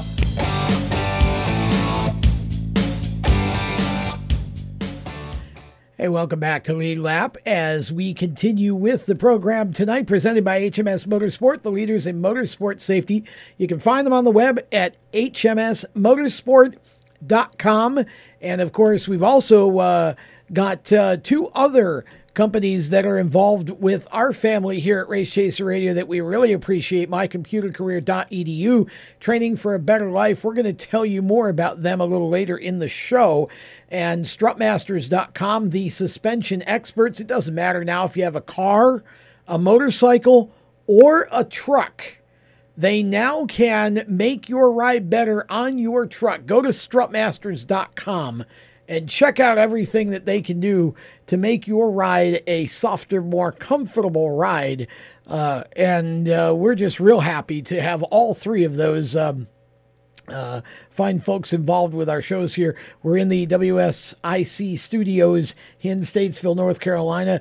Bobby McCarty has joined us. Bobby from the Cars Tour, one of the top NASCAR late model racers in this part of the country. And we were talking about uh, Martinsville and uh, Bobby Mack's kind of lack of luck there. And I know you were interested, James, in the comment he made about uh, how they had uh, kind of gone a little bit too far and gotten caught with a little bit of uh, a little bit outside of the rule book there at one point when you're Yeah, I like how he said that because a lot of people look at it and they say, "Well, they got caught cheating." Uh, not technically. It, there's a gray area in, in gray racing, area. and I like how you came up and said, "You know, hey, there's a gray area." There is, and that's that's part of it. That's why Uh, teams. That's how teams get Yep. advantages on other teams is because they find that little bit of speed in that Mhm. little bit of area, and it's a gray area. And I like how you said that. Yes, sir. Well, you know, and it's fun too because that's really, you know, we look at NASCAR and we, of course, you know, Cup, those series get all the publicity, and some of these teams, let's face facts here, they're not playing in the gray. They're 20 miles beyond it, and some of it's just like, what were you thinking? But it's fun. It's fun when a short track team just tries to stretch just a little bit. It's- kind of not really getting outside of the box. They're just expanding it. Right. And, uh, you know, and I guess from the standpoint of being a fan and probably a media person in terms of always looking for the next story, um, it's also fun when you get caught. So, Yeah. Uh, not for you. well, I thought, I mean, you know, it, it was what it was. You know, I, one of the things that I've really picked up from Timothy, uh, coached me in the last couple of years, is, you know, when things are just always stay calm. You know, keep keep your head where it needs to be and stay focused. So, uh, the team's sweating bullets. You know, we're starting last in the heat race. We got 25 laps to make it to the top 10, and and I'm sitting there like, man, I'm about to have the time of my life driving through the field at Martinsville. Like it can't get any better than that. And they was all sweating bullets, and I was excited. I'm like, man, this is gonna be cool for me. I, I couldn't wait. but uh, it, it was pretty cool, man, and we, we had a good time. See, I was I was just talking to another racer about that yesterday, actually, and the idea of y- you don't you don't want to. You obviously you love to start up front and just lead all the laps, get it done, right? That's the easiest, cleanest, least Preferred stressful way to do it, right? but at the same time, we're you know I've been a racer. You you you're a racer. You love the challenge of starting in the back and racing your way to the front. You know, some of my best races in go karts, which is what I race mostly, were those type of races where you start in the back and you're on the outside and you're battling Yep. for every position. It's just fun racing. And, you know, for you, like you said, you just remain calm. I would imagine Timothy Peters, with his experience in the National Series, coming back to late models and you being able to learn from him must be, must have been an extremely or must be an extremely valuable resource for you. Oh, it's it's awesome, man. You know, with with Timothy Peters and uh, David Triplett, uh, he's mainly my crew chief. Uh, he he raced a lot of late model stuff. say, and he's he been was, around a while, too. Yes, he has. Yes, and, very uh, successful. We got Marcus Richmond from Wow. uh, KBM. He's he's kind of on the side. He don't get to come to the track as much, but uh, you know, we have a lot of smart guys, and, and Barry Nelson is probably one of the best car owners there is. I mean, he he loves racing to Right. death. So uh, definitely surrounded by a good group of guys that that that love racing and they love competing and they love winning. And there's just so much knowledge between them. And you know, for for me, I've been doing this since I was six. You know, and, and just finally be able to get into a spot with with this type of personnel around us. You know, it's, it's really cool. I, I've learned a lot in the last in the last few years. I, I've settled down a lot. I'd say it'd be the biggest thing I learned is just just staying more calm, you know, and, and more collective and and making the right moves at the right time. So I got one here for you. You said you led on, um, yeah, Timothy a lot there to get your knowledge, and we know you have a young driver in the stable over there with you right now, and Ty. How long? How much does he lean on you for support and and knowledge? Because you led on Timothy to get that. So Ty's Ty's ran two races with us. We got uh, Ty Gibbs driving a few, and Yeah. uh, Sammy Smith. Um, he he's been driving quite a few races with us, and it's it's really cool when the young kids come through and, and they look up to you and, and ask you questions. You know, they they ask your braking points, you know, your your rolling points, how your car is handling, where you're getting on the throttle, how the race is going to go, and uh, you know, it's really cool just to pass on the knowledge, uh, especially to the next generation. Um, you know, it's funny. I said I was talking to uh, somebody with the Cars Tour, and, and I'll be 27 this September. Wow. And I, I told him, I said, I'm an old man in this sport now. You know, most Yes, of these guys are. that are coming through are 15, 16 years old. And, uh, you know, and, and Ty and Sammy's a, a really good point of that. You know, Sammy's 15, Ty's uh, 16 or 17. And, uh, you know, they, they listen is, is the biggest thing. And, um, that's, that's the hardest point is, is just getting them to, to listen to what you tell them. And, and once they once once the trust is built there, you know, you can you can really work on other things other than just getting the car right and making sure they're driving the car right. Everything starts to click at that point. So uh you know, it's, it's all about the trust, and, and like I said, they're they're willing to learn. That that's the biggest thing. And Sammy obviously is learning well because he finished right behind you in second the other night. Yeah, he's uh he's ran four or five races with us. I'm trying to make sure I got this right. Uh, first race uh, was at Ace Speedway. They went three wide in front of him and crashed, and he had nowhere Yep. to go and smashed the front end, and he still come back to eighth. And after that, he and a lot of these tracks is the first time he's ever seen them. Um, after that, we went to Motor Mile. He finished third. Uh, we went to Langley, which is a, a really tough track to get around, and, and he finished third there as well. And uh, finished second this weekend at at uh, Orange County. So uh, again, it's the the younger kids coming through is. I mean, he, he asks questions. He asks a million questions, and he listens. So uh, he, he he's going to be really good. Well, he certainly shows that that kind of promise, and you know it's interesting because, of course, we you know we talked at the top of the show about uh, Tyler Dippel, who's you know run into some issues off the track that that are now have him indefinitely suspended from NASCAR, and I made the point in that that segment that um, you know these kids, a lot of them, they grow up. We're asking them to grow up very fast, Right. and in some cases, they're kind of, you know, there's nobody in their daily life who's really working on their mental decision making and you know and all of that. Um, it's a it's a different sport than it was even when you were coming up through, Yep. is it not? In Yep. that sense, at this level, at the short track level. it's uh it's very stressful. There, there's a lot of things that go on, and um you know the biggest thing which is it's a double edged sword. I feel like is media. You know, media can can make you somebody very famous, and at the same time, it can it can be it, it Right. can do bad things for you. So uh you know it's, it's all about how you present yourself to the media and and that image you present for yourself and and the companies that you represent. You know, so uh like I said, media is a great thing. I, I love the media. I can keep up with racing everywhere, um, and it's I think that's really cool. And you really get to understand the drivers in a, in a different point, um, even if they're racing on the West Coast. Sure. So uh, I think the media is a really good thing, and, and it's a good tool for us drivers to use. But uh, that's really the only difference from uh, what I feel like from now to back in the days. We didn't have all this media available to us, and and you know reporters doing this and that, and uh, I feel like it's it's really the same situations. Just back in the day, it was a lot hushed more because it, it wasn't just so available for you to pull your Well, yeah, phone you- up and right. and find out. You know what I mean? it's on So- demand now. Yep, you know, pretty it's much. literally up to the minute, and everybody's got a camera. Yep, and that a, too. you know a video camera on their phone and, and all of that. So you, you know the the accountability has to Mm-hmm. be so much greater in your, you know your sense of where you are and who you're with and what you're doing. You got to always be assuming somebody's is watching. watching, Yep. and so you know, yeah, I feel like it comes down to just personal behavior and personal responsibility. You've got to know how to handle yourself, and I think a lot of times these kids, these younger kids, need that constant reinforcement as much as they need to understand the race car and how to drive it. Right, and that's that's one of the things that, that Timothy really helped me with a lot. Uh, it's just my the way I present myself and, Right. and, and the way I handle situations. Um, before I was a hothead, uh, you can ask anybody. And that's a lot of young I- people. Yeah, and that's and- why you know I said at the top. I, I don't, you know, I wish people would just you know lay off Tyler a little bit because obviously he's got to be accountable for his behavior and he will be. Right. Right. But you know, You it's know not as if he's the only one Yeah. who's gone too fast in a car or whatever. you Right. know? Yeah. you know. Um, and, and you know the biggest thing, like I said before, and, and really for anybody coming up through the sport is you just got to keep the right people around you at all Yes. times, and that's the biggest thing. You keep the right people around you that's keeping you in check and making sure you're doing everything it is you need to be doing. Then then you'll be okay. So. uh you know, it's like any anything, any other sport there is. You know, if you got the right people around you, you can you can accomplish almost anything as long as everybody's got the same motivation.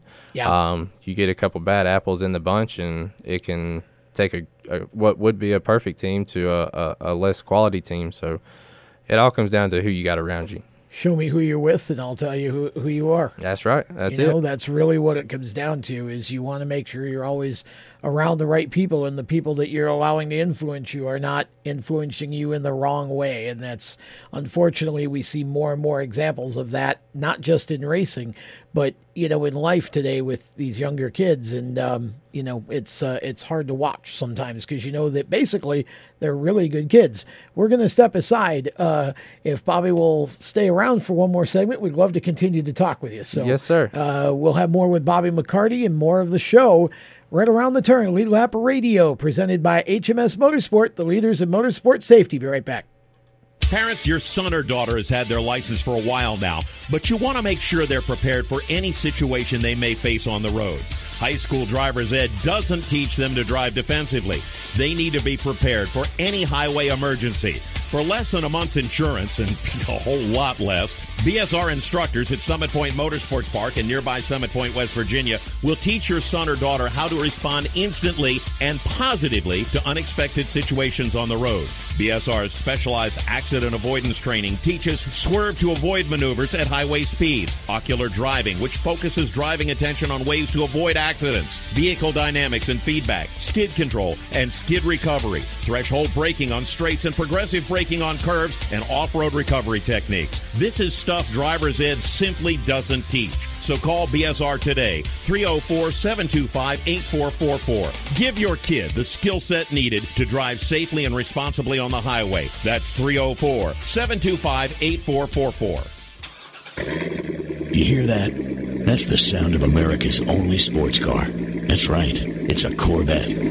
But not just any Corvette. It's your Corvette. It's that who cares if there's traffic part of your day. And this can be you when you come to Cooper Corvettes. With 60 years of Corvettes to choose from, there's always a Corvette in your budget. And they'll service any Corvette you bring in. Cooper Corvettes on Route 1 just north of Quantico and Triangle. Call, click, or visit coopercorvettes.com. HMS Motorsport is the leader in motorsport safety. HMS serves a majority of NASCAR, IndyCar, and IMSA WeatherTech teams, as well as countless SCCA and club level racers and driving enthusiasts throughout North America. Featuring world-renowned brands like Schuberth helmets, Schroth belts, Adidas suits and shoes, Walero fireproof underwear, Lifeline fire systems, and even Racecom radio kits, HMS has the right product for your type of racing and your budget. Their representatives are experts on making your track driving as safe as possible. With locations in Mooresville, North Carolina, and Danvers, Massachusetts, the staff at HMS is always ready to take the time and help you find the right product for your specific safety needs. You have family and friends who care about you, so don't settle for second when it comes to motorsport safety. Just stop in to HMS Motorsport, visit them on their website at hmsmotorsport.com, or send them a message on Facebook. Tell them the folks from Race Chaser Media sent you. Hi, this is John Ondrasik of Five for Fighting, here for RAD, the entertainment industry's voice for road safety. You know, style is a personal thing, and your lifestyle is your business. But if you take it on the road, it becomes everybody's business. So please, plan ahead, designate before you celebrate. Friends, don't let friends drive drunk. A public service announcement brought to you by RAD, the National Association of Broadcasters, and the Ad Council. Hi, this is Spencer Boyd, and you're listening to Race Chaser Radio. Now back to the show.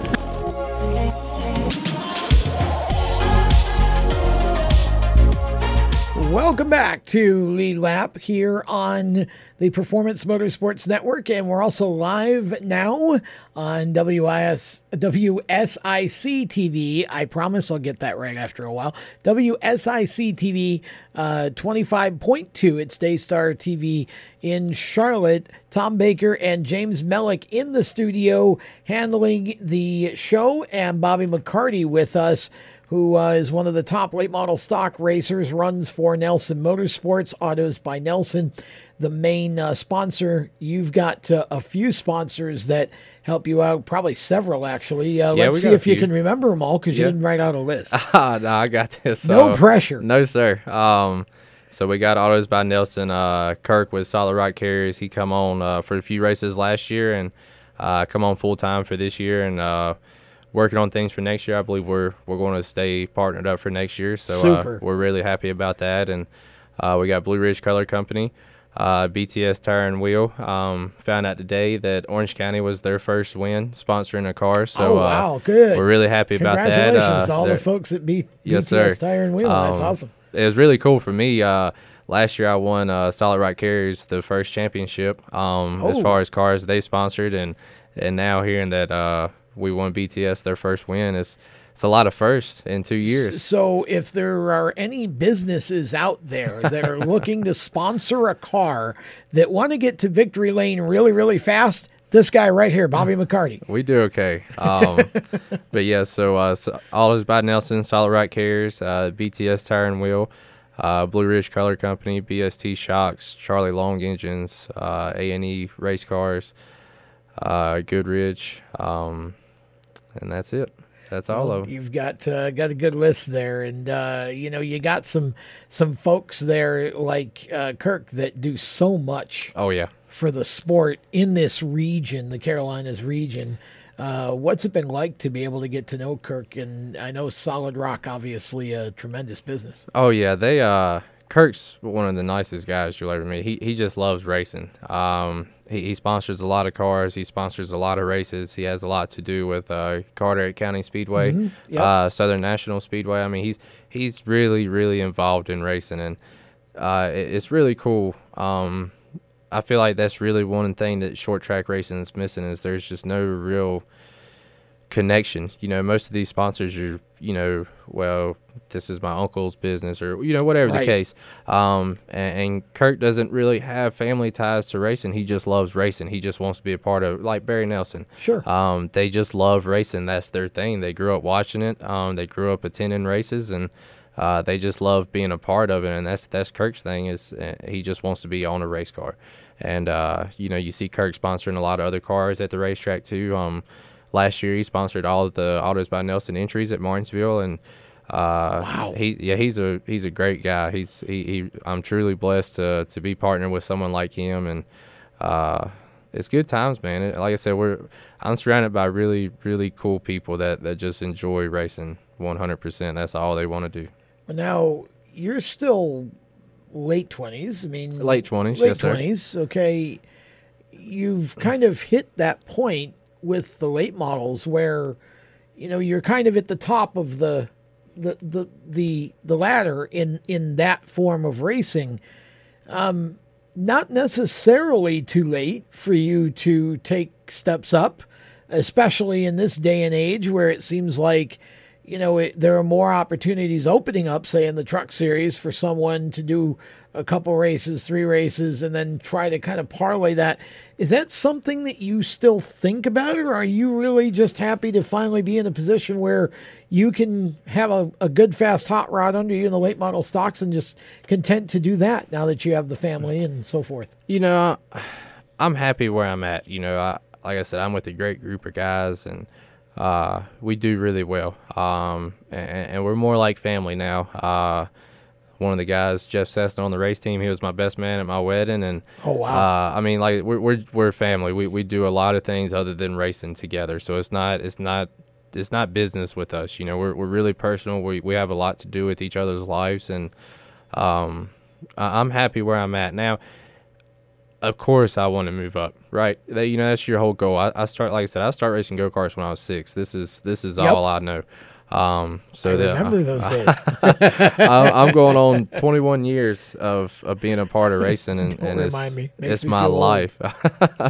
um, this this is all I know. You know, I, I didn't do anything else. This this was all I cared about, and uh, of course, I want to make it higher. I, I, I'd love to be in Cup someday, just to to really prove to myself if I if I can or can't do it. You know, and, and that's that's what racing to me is all about is, Yeah. is being better than the next guy. So I, I'd love to move up and and, and venture up. I, I'd love to do some super late model racing, some some truck racing, and, and just see where I'm at and, and see if I'm capable. But uh, just the way the sport has gone in the last you know 10 or 15 years, it, it makes it kind of impossible for guys like me. It's it's really tough to get in there. It's it's expensive. Um, you know, just the way it's kind of played out. You know, the odds of that happening is about the same of me winning the lottery. it feels like, but uh, you know, it's it's cool, man. Like I said, I I, love what I'm doing. Um, I'm around a great group of guys, and and and like with the trucks, you know, if you got to be smart on on situations like that. You know, if you do get approached with opportunity, it might just be that one sh- that might be your only shot. So you got to make sure it's in a, a truck or, or whatever the case, a car, super light, whatever. You got to make sure it's, it's quality stuff that you can log a good 50, top 15 or top 10 finish maybe to show that you can. If you if you get in a lesser truck and let's say you finish 30th, then nobody's really going to look at Right. you. So uh, opportunities like that, you got to be smart and make sure you you go the right way because that could be your only shot. And if you don't do it right, then that's the end of it. So uh, you know, definitely keeping my eye out. Um, you never know what could happen, but you know, at the same time, I- I'm in a car that's competitive to win races every weekend, and that's going to be hard for me to, to get out. E- Even if I could move up, you know, I, I, I want to win races. That's all I care about. So I'm not going to leave somewhere for where I know I can contend for wins Right. to somewhere that I feel like I couldn't. What do you see in so when you look at the NASCAR late model situation in the southeast here? What do you see positive? What do you see negative? What would you like to see? Because it, it seems like we've kind of gone through a little bit of a slight downturn in some ways, and of course there's been an ongoing kind of you know this track has its own rules, the other track has their own rules. It's kind of just you know divide the field, divide the field, divide the field. What do you see right now as the state of the division, and what would what would you th- say that needs to happen in order to continue to to make it grow stronger? You know, the the biggest thing is the the cost to win ratio is really what I look at. How much do you have to spend to go run here, and, and what's the reward? You know, what what's your best case scenario of coming out? Um, so I know what it cost me to run a car race. I know what I could possibly win, and if I win, then the the win is more than my cost. So running the cars tour is 12 races, um, not that many races. So you're racing practically every other weekend, Right. Um, from March to to August, and then the last one's in November. Um, but you look at some of the other tracks where they're running twins, and twins is a good idea. It splits it up. It's it's more bangs for the fan bucks, and that's really if, if the fans ain't there, then we're not there. Um, so it's good for the fans, but you know to win a twin race is generally just fifteen hundred dollars. Um, a lot of tracks have done things with tires to to make the cost less, um, but the the win reward is just not there. Um, if you look at the Cars Tour, we average about 25 cars a race, and that's far better than than some of these other tracks. You know, I think most of them average anywhere from 16 to 18. Um, so the the biggest thing is we just got to figure out how to pay more to win the race. Um, and we got to back off on a lot of these rule changes. We're we're changing way too many rules every year. You got to buy something new to be competitive, and and it's tough. You know, um, I, I'm in a position where I'm blessed with sponsors, and I have that opportunity to where if I need something, I I can get it. Uh, but it's not based just off of guys like me in the sport. You know, where I have the sponsorship. It's Right. it's based more off of guys that don't have the sponsorships. We have to find a way to keep everybody coming back. Sure. Um, i- is the biggest thing. So, uh, and, and like with NASCAR, NASCAR does a great deal. Um, the NASCAR Whelen All American Series is really cool, but uh, we need one guy in charge. I, I really don't feel like you know who's in charge of that deal. Um, and, and that's the problem. If you can't go to the head guy and talk about your problems, then who do you talk to? Right. Um, so there needs to be one guy in charge that's in charge for a while and becomes familiar with everybody, and I think that would that would help out a lot. I got one quick question for you. He was talking to you about if you went to the Cup Series, trucks, whatever, so on and so forth. Is there one of those tracks that you particularly would love to go to more than any other one? Because you run all these local short Mm. tracks. Is there any track in those series that you're like, you know what, I really want to go run Indy or Daytona or Dover or something like that? Is there any of them? Uh, there's actually quite a few. Um, the flat racetracks, man. Uh, Martinsville, uh, New Hampshire. We raced Bristol in the late models. I thought that was really cool. Which that's a bank track, but it's a, it races like a short track. But uh, you know, if you just you know Phoenix places that that don't offer mechanical grip from the banking, you know, I feel like the races are so much better. And, and I'd love to get in a truck at Martinsville. Like I, I feel like I could, I could make that happen. Um, so Hmm. I- I'd have to say Martinsville. That'd be that'd be if someone called me tonight and said, "Hey, I got a truck. Do you want to race it? And where do you want to race it?" I'd definitely say Martinsville. I'm really familiar with that track. Uh, I feel like I get around there pretty good, so uh, I'd have to say Martinsville.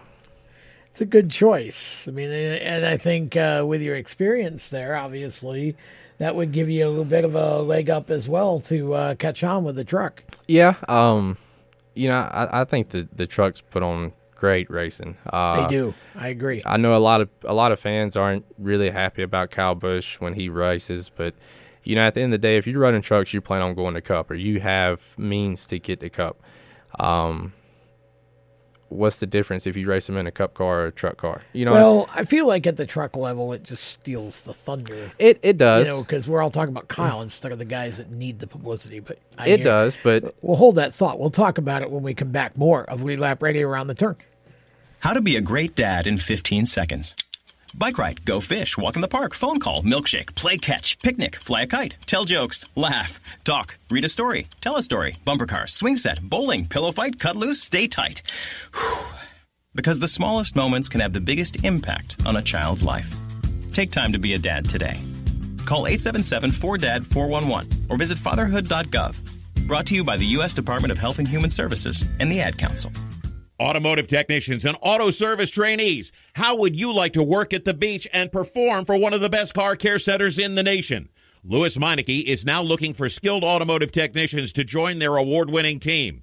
If you're a gearhead that knows his or her stuff or a young up and comer that has the motivation and drive to succeed, then you need to make this call today. 302 827 2054. Lewes Meineke Car Care Center, located in beautiful Lewes, Delaware, offers a highly competitive compensation plan, great benefits, a flexible schedule, and did we mention that you're going to be working at the beach? Plus, there's a signing bonus for the right candidates. Technicians must be ASE certified and have a minimum of six years experience. Beginners advance at your own pace in one of several entry level positions. But whatever you do, don't wait. These jobs will go fast. Call Tim at 302 827 2054. That's 302 827 2054. Lewes Meineke Car Care Center. Rev up your career. You hear that?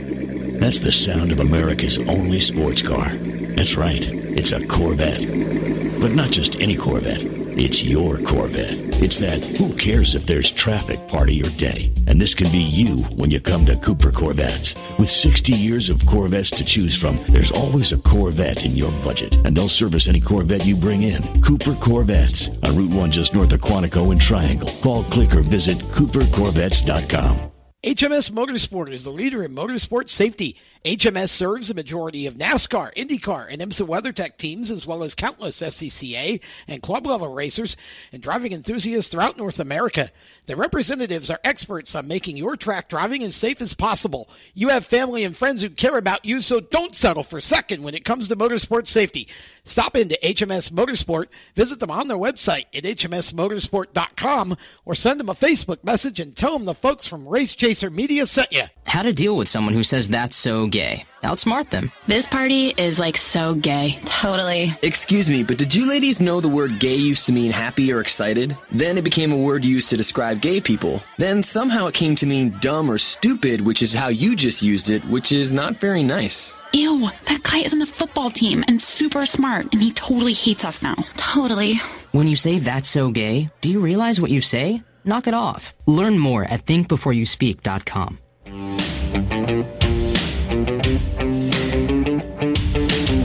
Hi, this is Chandler Smith, and you're listening to the Race Chaser Radio. Now back to the show.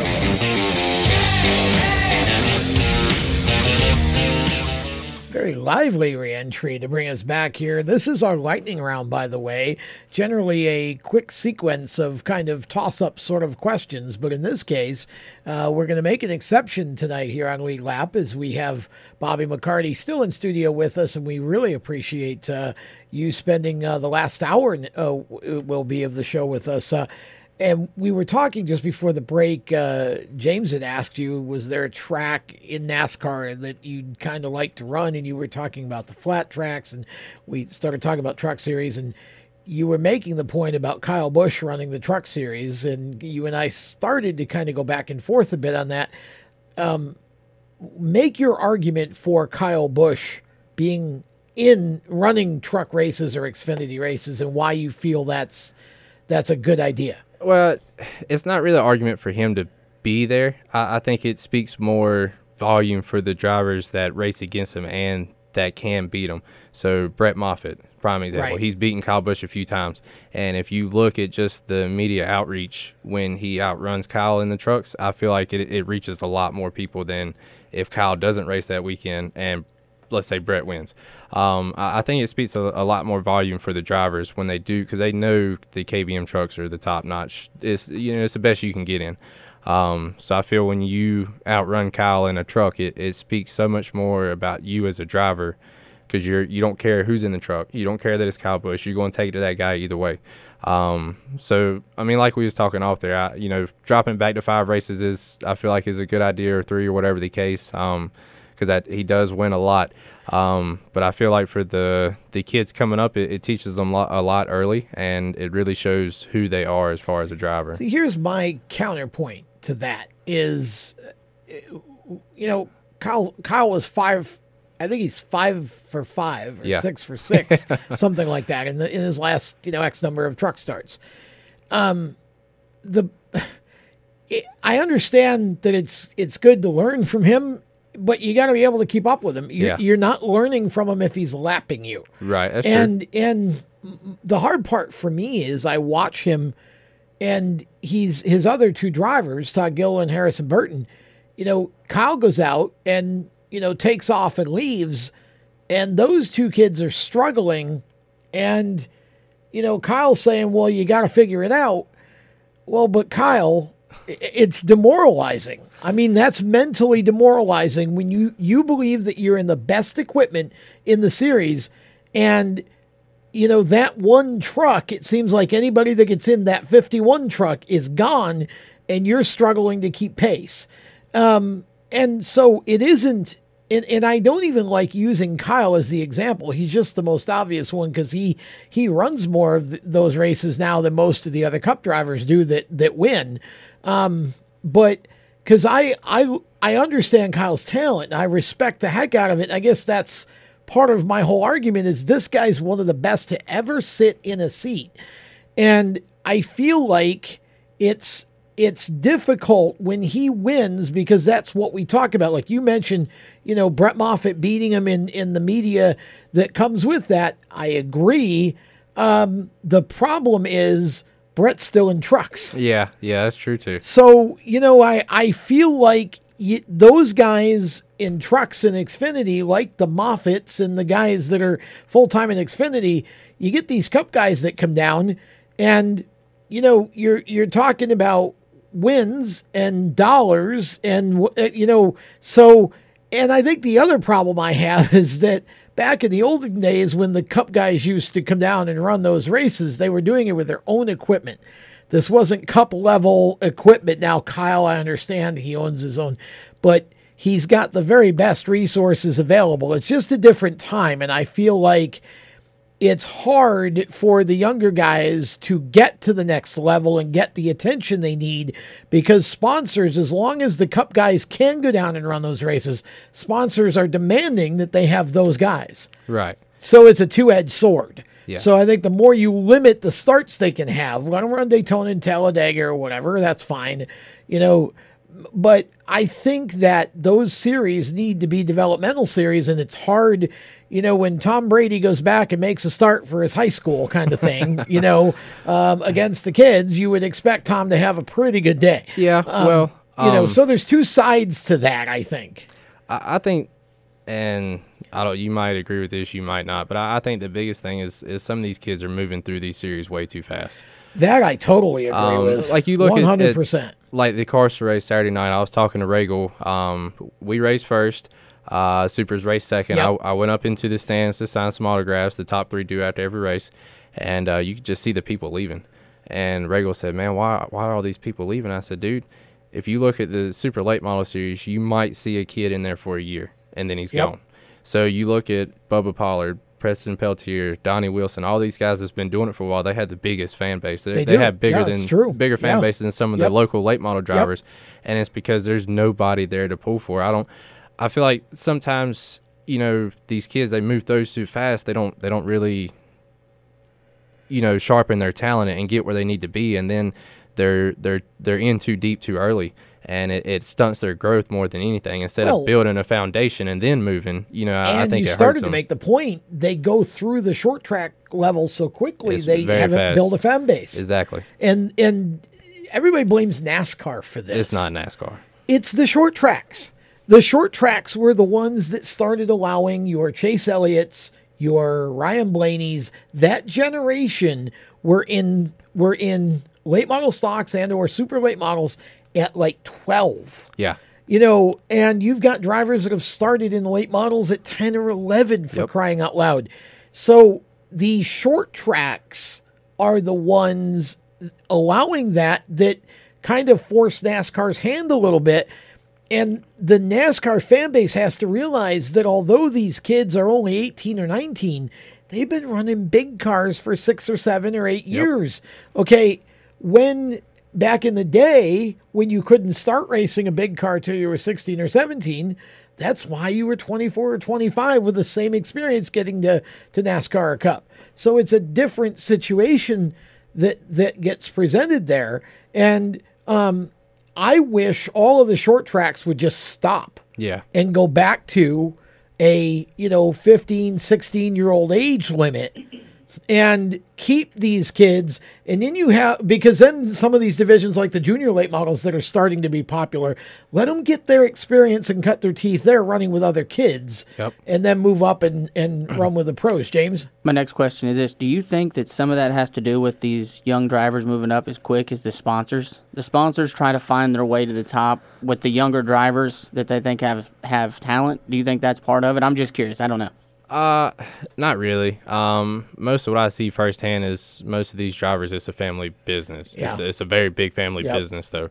Um, and, and they just they just move way too fast, you know. It, and I, I read an article. I, I read a lot. Um, from everything from animals to surviving in the Amazon. Like I just I like to read. That's that's kind of my Good thing. for you. Um, my We- wife thinks it's funny. share 'cause that. I, I tell her all these weird facts, and she she looks at me like I'm crazy sometimes. why but, do you uh, know that right exactly. Yeah. why do you know that Uh, but I read an article and I, I I'm trying to think. I'm pretty sure this is what it said. But back in the '90s, your average Winston Cup driver at the time was 34 years old, and Yeah. that's again. I'm 27. I'm an old man in this sport, so that that really shows you how much this has changed in the Yeah. in the last couple of decades. And and and like you touched on, you know, these they're moving so quick. They're not building a fan base, and that's what NASCAR is missing.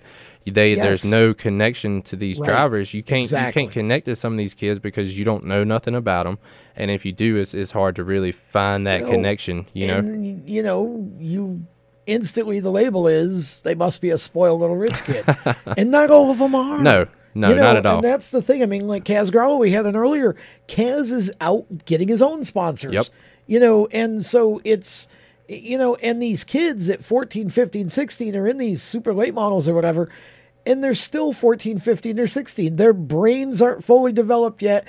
They they their decision making processes aren't there. Right. And this is why you hmm. see what we've seen this week and, and in situations where they get in trouble for doing, you know, stupid stuff, right? Because, you know, they start to think that they're kind of invincible. Yep. You know, and they get around other kids who then dare them or whatever. I mean, you know, people think this is hooey. It's not. It, we went through it when we were younger, um, you know, and, and did things or whatever. And so it's just that now, as you said earlier, with the media the way it is and social media, it's all public it's everywhere. you know and so there's you've got to really really be careful so it's it's just an interesting um an interesting discussion to have but i wish i wish the tracks would get together and raise the age limit back up at least a year or two because i i just think we've we've gone a little too far putting 10 and 11 year olds in full size cars against adults and 12 year olds i just think I, I i i understand a lot of them have done it successfully but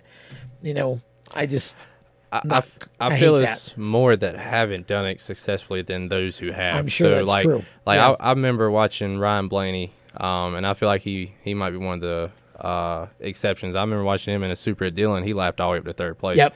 I mean, this and he was he was smart with his car. Um, so every once in a while you find those few exceptions, but it's, Yep. it's few and far between.